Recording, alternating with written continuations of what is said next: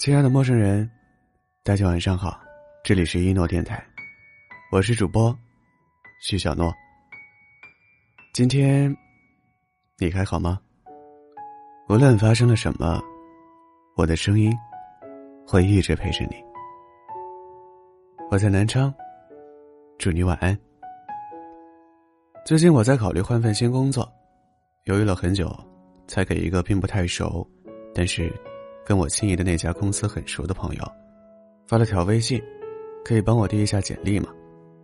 他很快回复我，说对方公司很乐意接受我的面试申请。后来我才想到，明明我的好朋友也跟那家公司有交集，但我在想要寻求帮助的时候，反而优先选择找一个只有几次照面的人。不知从什么时候开始，很多麻烦的事情。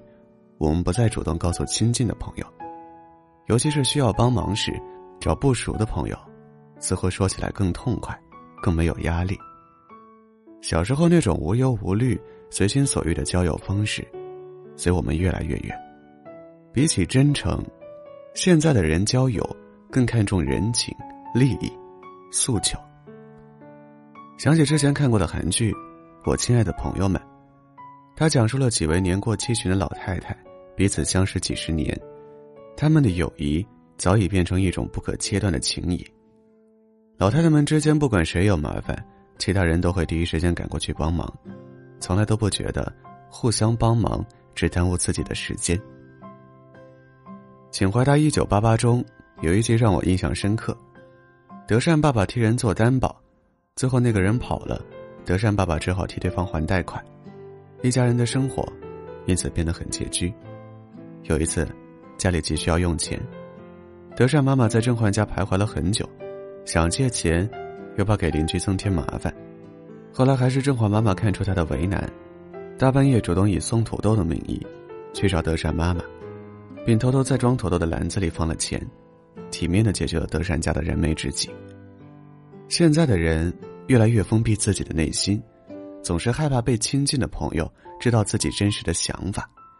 许多事情宁愿找个关系不近的微信好友说，也不愿意对自己的朋友敞开心扉。真正的朋友，是不怕被麻烦的，相反，对方还会考虑你的感受，在不伤害你自尊心的情况下，用尽全力的去帮你。就像在爱情里，男生很难喜欢上什么事都可以自己处理好的女孩，在友情中，朋友也不会喜欢从来不跟自己倾诉内心的人。因为这会让他们觉得，自己在这段关系中不被需要。爱的本质，就是需要和被需要，依赖和被依赖，救赎与被救赎。所以，真正的朋友，永远都不会嫌你麻烦。就算是不那么熟的人，当你遇到问题向他求助，他帮助了你，之后他如果遇到麻烦，你自然也会伸出援助之手。两个人的感情，就是在这种一来一去中，变得越来越深。大小 S 和阿雅的友情，在阿雅的自传里形容起来就是相爱相杀。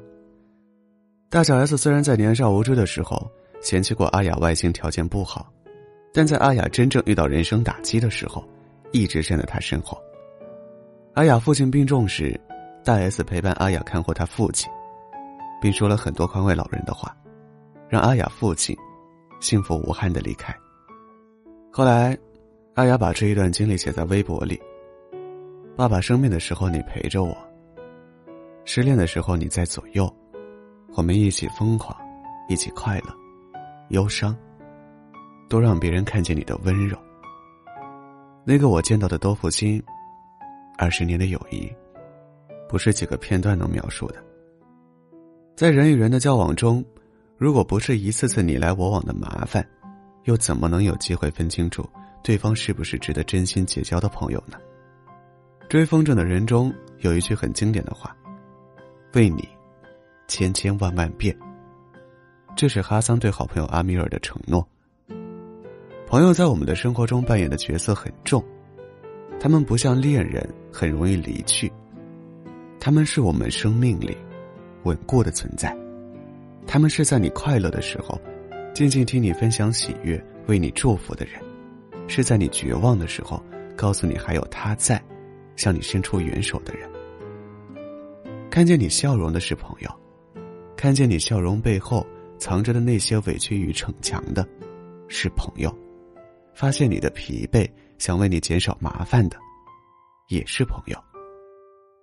愿意向你伸出手的那个人，不会嫌弃你深夜的电话，不怕你遇到急事借钱周转，更不会拒绝你陷入困境时的求助。他们是发自内心的希望你事业很好，家庭美好，一切都好，并且越来越好。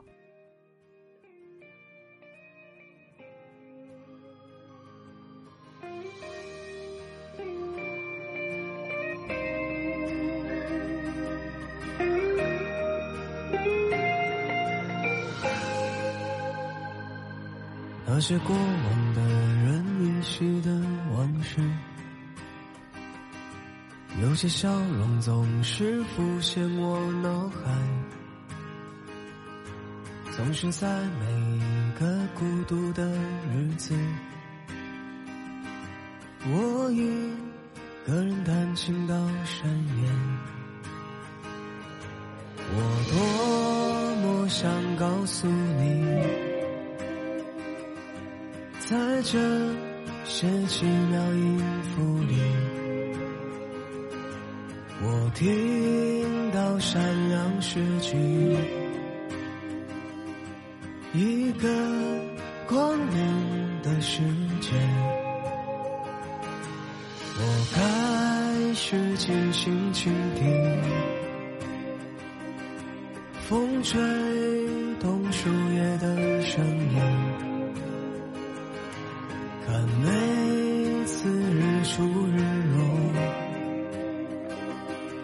停留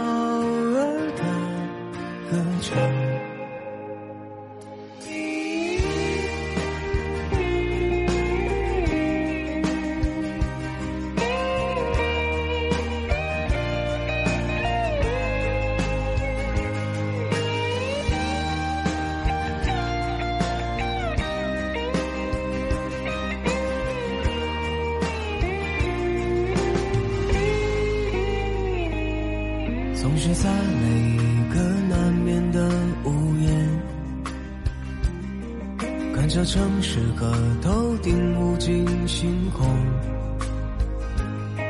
总会在每一个阳光的午后，仰望天空湛蓝的深处，